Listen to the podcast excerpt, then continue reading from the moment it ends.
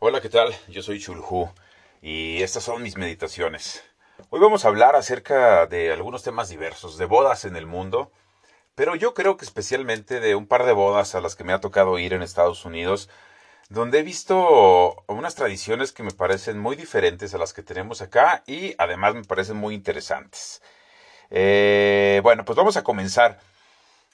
Seguramente han escuchado en alguna película gringa o conocen el término o la tradición del ensayo que hay antes de la boda, lo que ellos llaman el rehearsal, donde eh, me parece una práctica súper chida, porque se junta la familia más íntima, los amigos realmente cercanos, antes, digamos, del bacanal de la boda, se junta el círculo cercano un día antes a ensayar la boda, pero es en realidad una manera de relajarse para el día siguiente, de, pues sí, ensayar, por supuesto, pero pues es una manera de convivir con el círculo más cercano del novio y de la novia.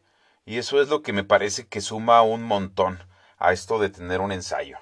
Eh, ¿Por qué estaba pensando en esto del ensayo? Yo no sé si me vino a la cabeza porque ahora ha habido un par de ensayos para la toma de protesta de Biden en Estados Unidos pero bueno, quería nada más apuntar esa, esa tradición que se tiene en las bodas americanas.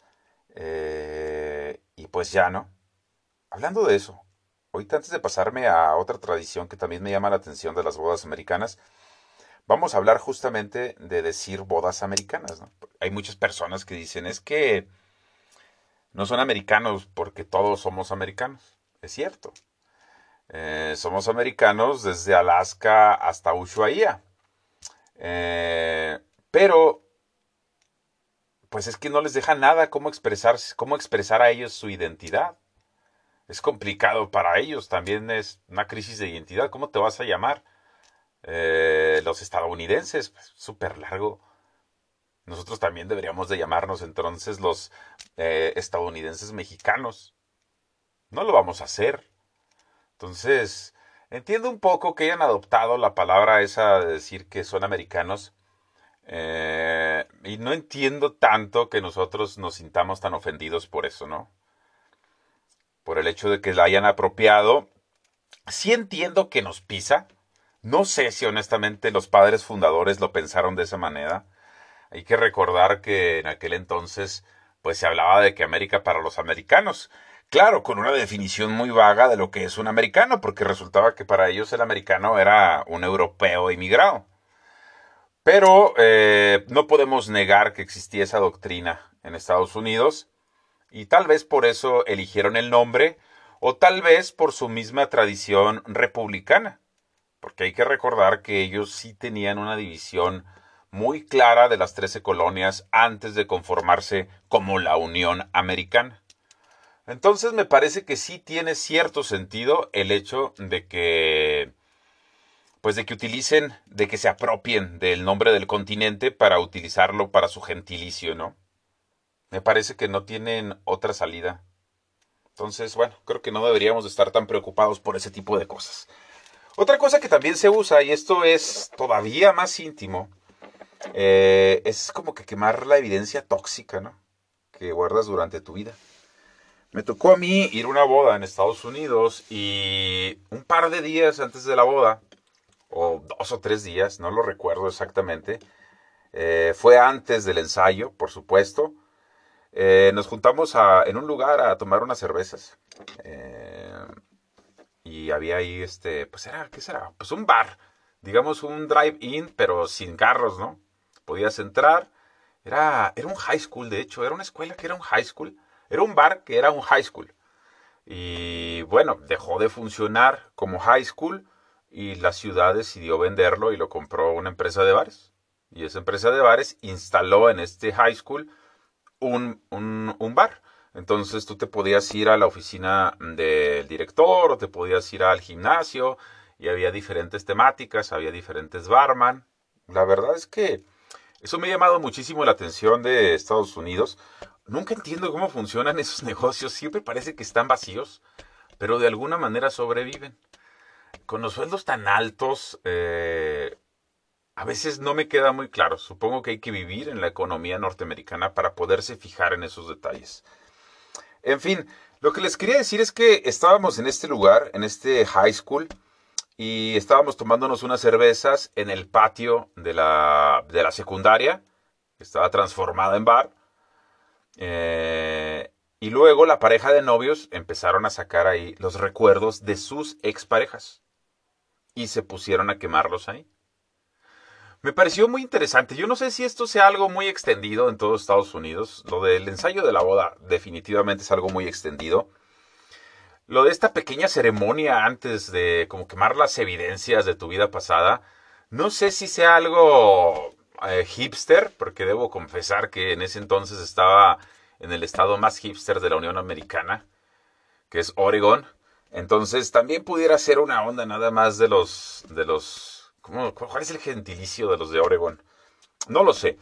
Pero bueno, también puede ser algo ahí que, tenga que ver nada más con Oregon y, punto, ¿no? Pero me pareció muy interesante porque entonces ella estaba sacando las fotos de pues su ex o su ex o lo que sea y las estaba poniendo en la lumbre como para decir, bueno, es a partir de aquí, cuando tú me tomas como esposa, que yo renuncio a mi pasado. Y luego él hace lo mismo. No dice nada, ¿eh? O sea, nada más agarran las fotos y las avientan. No es que realmente ella le diga a él, es a partir de aquí que me tomas como esposa que renuncio a mi pasado. No. Ni tampoco él le dice a ella. Eh, él también agarra sus fotografías o sus cartas o sus regalitos o lo que sea y ¡pum! a la lumbre. Eh, ¿Por qué? Pues porque se supone, ah, por lo menos a mí me, me hace sentido, ¿no? Vas a empezar una vida nueva y lo que quieres es construir recuerdos nuevos. Y si estás atado al pasado, es muy poco probable que puedas construir recuerdos nuevos o por lo menos recuerdos 100% nuevos o por lo menos recuerdos 100% sanos. Pues total que me pareció interesante. Y me pareció interesante cuando lo hacen, que lo hagan muy cerca de la boda. Porque luego si lo haces cuando estás de novio, no sabes si va a funcionar. Incluso cuando te casas, no sabes si va a funcionar y ya renunciaste a todo tu pasado. Ya renunciaste a todos tus recuerdos. Si lo haces de novios es todavía peor. Renuncias a un pasado por algo que no sabes si siquiera tiene futuro. Como quiera en el matrimonio hay una promesa de futuro. Se puede cumplir o no se puede cumplir, pero existe esa promesa de futuro. No lo sé, lo dejo ahí para que reflexionen. Seguramente con las nuevas definiciones de masculinidad y de feminidad, habrá quien tache esto de amor tóxico y romántico. Y también habrá quien lo tache de la salvación para este tiempo sin amor. Honestamente, que cada quien haga su juicio. Eh, ¿Qué otra cosa me tocó ver? Ah, me tocó ver algo, me pareció a mí patético. Eso sí es una de las de los ensayos de pues de las ceremonias de boda que me han parecido más patéticas. Yo creo que esta se da en todo el mundo me tocó ir a pues a una despedida de soltero con este con strippers en Pensilvania. Eh, estábamos pues probablemente a una hora o 45 minutos de Nueva York. Estábamos en un pequeño pueblo que se llama Coopersburg en Pensilvania y pues uno de los muchachos ahí del equipo se casaba. Yo trabajaba en ese tiempo para un equipo de puros ingenieros. Cosa que es normal, ¿eh? Por cierto, eh, a las chicas que me escuchan, los ingenieros siempre son una buena opción. ¿eh? Imagínense. Fíjense, pónganse a pensar en mí. Yo eh, me tocó estudiar en la secundaria, me tocó el taller de dibujo técnico. Pero mi obsesión por la electricidad me hizo dejar el dibujo técnico, que era un taller mixto, para irme al taller de electricidad, que era además el taller de los tontos, era un taller de puros hombres, al igual que el taller de las estructuras metálicas. Probablemente eso haya cambiado con el tiempo, lo celebro, pero en su tiempo así era. Y seguramente ahorita, por mucho cambio que haya, la mayoría van a seguir siendo hombres en esos talleres, si es que todavía existen los talleres en las secundarias. Total que, bueno, empecé yo eh, rechazando dibujo técnico para meterme a electricidad. Después de electricidad, yo vivía muy cerca del Bachilleres 4 aquí en la ciudad de Chihuahua, no sé, cuatro o cinco cuadras. Pero decidí eh, tomar un camión, un autobús todos los días, de hecho dos autobuses todos los días, y hacerme una hora diez de camino para irme hasta el otro lado de la ciudad eh, para llegar al Cebeti 122. Cuando era invierno, yo entraba a las 7 de la mañana. Tenía que salir entonces de la casa como a las cinco y media para poder llegar. Tenía que caminar y luego agarrar un autobús y luego transbordar de autobús en el centro de la ciudad, en una calle que se llama Julián Carrillo. Por cierto, Julián Carrillo descubrió, inventó el sonido número 13. Ya tendremos tiempo de hablar de, del sonido número 13 y su importancia en la música. Además de las diferentes octavas o escalas musicales que hay alrededor del mundo, porque nosotros solamente estamos eh, acostumbrados a la escala musical que utilizamos en Occidente, pero no es la única. Por ahí deberían de buscarse algunos cantos, ¿cómo le llaman? Cantos guturales de Mongolia. De hecho hay una banda de como heavy metal muy buena y cantan solamente cantos guturales de Mongolia. Bueno, les estaba diciendo, ya se me fue el avión bien duro. Entonces estábamos en el Cebetis. Me fui al Cebetis, donde obviamente había dos mujeres en el salón. Y luego de ahí me fui al Tecnológico, donde obviamente había dos mujeres en el salón. Y luego de ahí me fui a estudiar el doctorado directo en Madrid, donde había pocas más mujeres en el salón. Ahí sí probablemente estábamos en un 60-40, cosa que se da mucho en los posgrados. Creo que esa es una desventaja del género masculino. Porque el hombre tiene la necesidad biológica de construir un nido eso se pasa en todas las especies. No tienes nido, no tienes pajarita. Punto. No tienes nido, no vas a tener pareja. Entonces, el hombre siempre tiene la necesidad de construir ese nido y pasa mucho, y lo podemos ver en las estadísticas actuales, que esa es la razón por la que los posgrados están dominados por las mujeres. Porque el hombre sale a querer ganar dinero, a querer trabajar. Y la mujer no tiene esa necesidad porque todavía está muy interiorizada la idea de, pues yo soy mujer, a mí me van a dar la casa, o sea, a mí me tienen que, poder, que poner la casa. Y eso libera un poco de carga para que la mujer pueda continuar en estudios de posgrado de una manera más cómoda que los hombres. No quiero decir que esté bien o que esté mal, quiero decir que así son las cosas. Siento que el mercado al final siempre acomoda las cosas en su exacto lugar. Solamente esas son mis impresiones de cuando estuve estudiando. Entonces, para terminar todo esto, quiero decir que hay un montón de oportunidades cuando estás en ambientes donde abundan los hombres. Y hay un montón de oportunidades para los hombres cuando estás en ambientes donde abundan las mujeres. O sea que yo debí de haber estudiado para enfermero, por ejemplo. No lo sé. O para médico. O para abogado. Por eso tienen tan mala fama tanto médicos como abogados. Me imagino que los enfermeros también, pero son más discretos no es porque sean ni más guapos ni más promiscuos, simplemente están en un mercado donde hay más oferta que demanda. Punto. Y se tiene que satisfacer la demanda. Perdón, hay más demanda de hombres que oferta. Y se tiene que satisfacer esa demanda. Entonces nuestros pobres abogados, nuestros pobres médicos, pues muchas veces tienen que eh, hacer turnos dobles. No los podemos culpar tampoco. En cambio, los que se quedan chiflando en la loma, esos son los ingenieros. Yo solo digo, ¿eh? Yo lo dejo por ahí.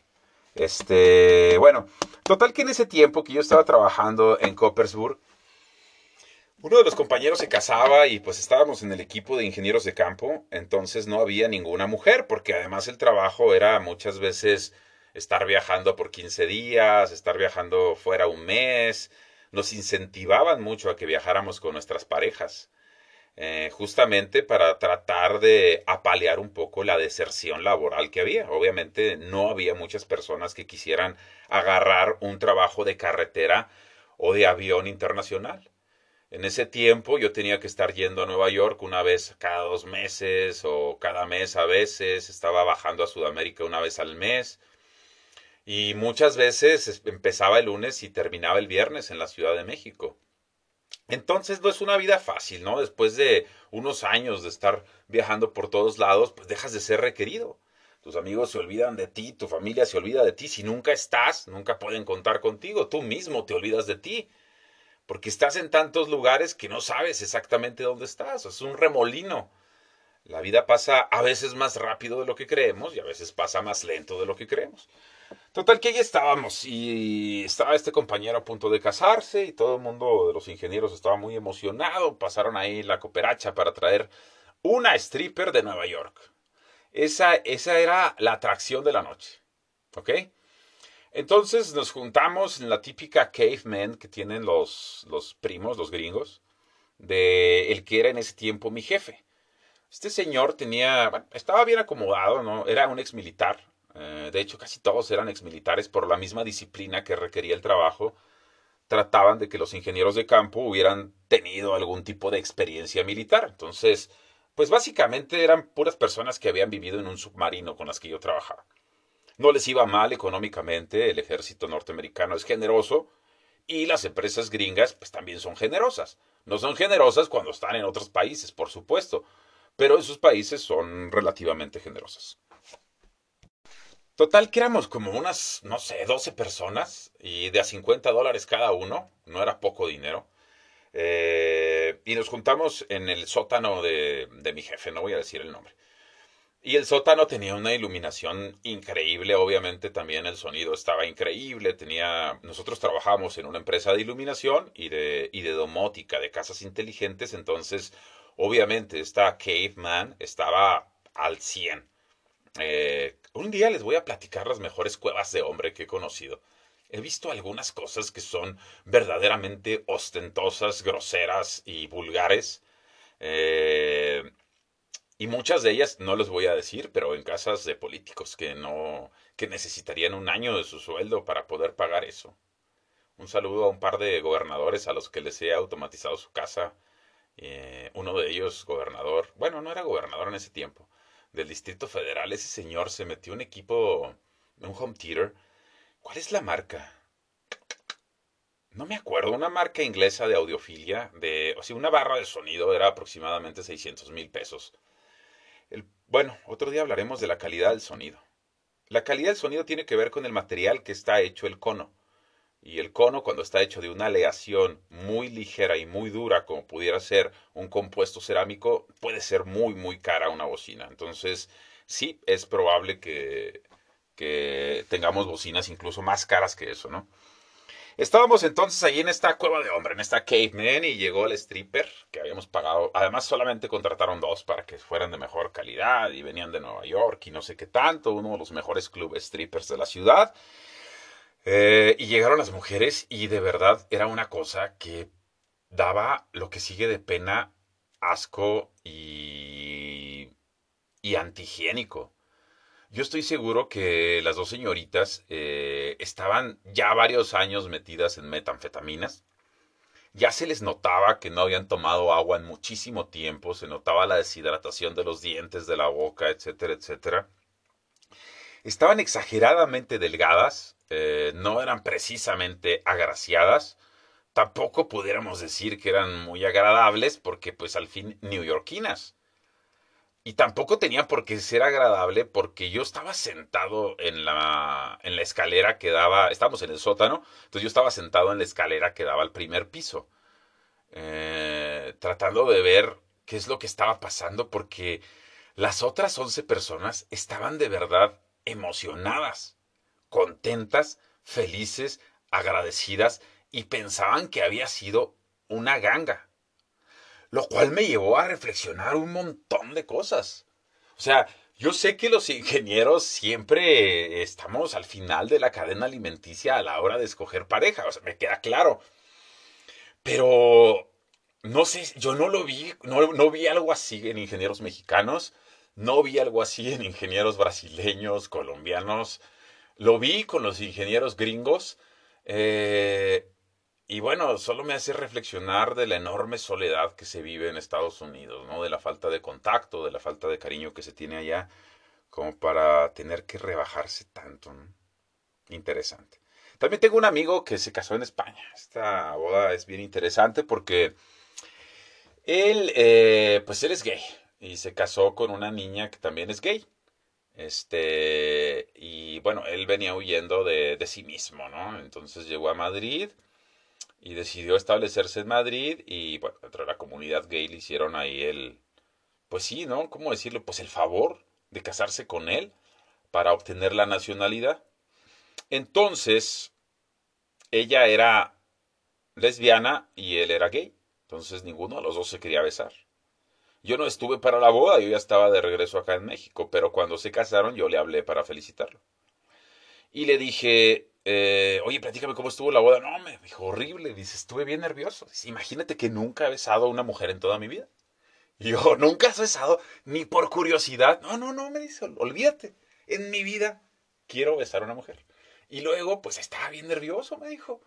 Este, estaba el juez ahí diciendo que no sé qué, aventándose su speech. Y cuando dice, puede besar a la novia. Dice, se me fue la sangre a los pies, no sabía qué hacer. Y luego, y luego le dije, ¿qué se siente besar a una mujer? Se te quitó lo gay. Obviamente era por molestar. Eh, mi amigo es uno de esos gays hechos, derechos y que no tienen marcha atrás, ¿no? Bueno, o que nada más tienen marcha atrás, como cada quien quiera verlo. Total que me dice, no, tuve mucha suerte de que el juez se bajó, salió corriendo porque estábamos en un, pues en el municipio, en el salón del municipio, y no tuve que besarla. Y bueno, pues, pues ya no, me pareció muy interesante. Lo vi hace poquito, a este amigo, hace poco eh, vino aquí a México y se tomó el tiempo para venir a saludarme. Y entre lo que estábamos platicando, eh, estábamos platicando de su matrimonio y del mío. Y me dice, bueno, mira, pues yo ya tengo 12 años casado, ¿eh? ¿Cuánto duró tu matrimonio? me dijo. Y pues sí, en honor a la verdad, ese matrimonio ha sido más sólido que el mío. Ellos tienen 12 años casados. También en a la verdad, debo decir que viven en domicilios diferentes y se ven solamente una vez al mes. Interesante. Bueno, les voy a platicar algo que me cené el día de ayer. Eh, para que tengan algo que snackear en las noches. Van a ir al súper o a cualquier súper que ustedes quieran y van a comprar ademame. El ademame es como la vaina de la soya, cuando todavía está en su vaina, o sea, antes de ser como el frijol. ¿Me explico? Lo van a encontrar en los congelados. siempre deben de tener de esto en su casa. Además, bueno, ahí se metió de chismoso nuestro asistente personal. Bueno, estamos hablando de la ademame. Tenemos entonces esta vaina, hay que comprarla en los congelados, lo sirven también en restaurantes japoneses. Eh, hay varias maneras de hacerlo, a mí no me gusta frito, yo me gusta hervido y así es como les voy a enseñar. Van a comprar entonces la bolsa y van a hervir agua. Cuando el agua esté hirviendo es cuando van a echar medio de los paquetes estos o a su gusto de la de mami. Van a echar también un poco de sal eh, al agua y nada más. Van a esperar a que hierva, sacan ahí uno, a ver cuando esté blandito, no se van a comer la cáscara, el chiste es como los cacahuates. Vas a exprimirlo, vas a sacar la, la semilla, la pulpa, digamos el ademame, y la cáscara la desechas. Entonces ya una vez que esté hervido, vas a sacarlo, vas a escurrir, vas a enfriarlo con agua corriente en un colador. Eso es importante para parar el proceso de cocción. Si no, el calor sigue cocinando la vaina ahí adentro y no queremos que eso pase. Ya una vez que está todo esto frío, le vamos a echar sal y le podemos echar salsa Maggi, salsa o salsa de soya. ¿Ok? Sal de grano es mejor. Y bueno, si tiene algo como poquito picante, a mí sí me gusta. A mí sí me gusta echarle por ahí algún macerado que tengan de como de chiles toreados. Queda muy bueno. Ya se me antojó, se me hizo agua la boca y todo. Seguramente hoy en la noche voy a prepararme eso. Eh, bueno, los dejo hasta aquí. Se me quedaron varios temas en el tintero. Quería platicar acerca de algunas cosas que he estado viendo. Ah, me compré un dron. Vamos a dejarlo para luego. Y luego estábamos hablando, ah, de la brecha digital, el análisis, la inteligencia artificial. Cómo la inteligencia artificial nos va a acercar a lo, a lo intuitivo. Va a estar muy interesante. Bueno, me voy, me regreso al abismo. Yo soy Chulhu y estas fueron mis meditaciones.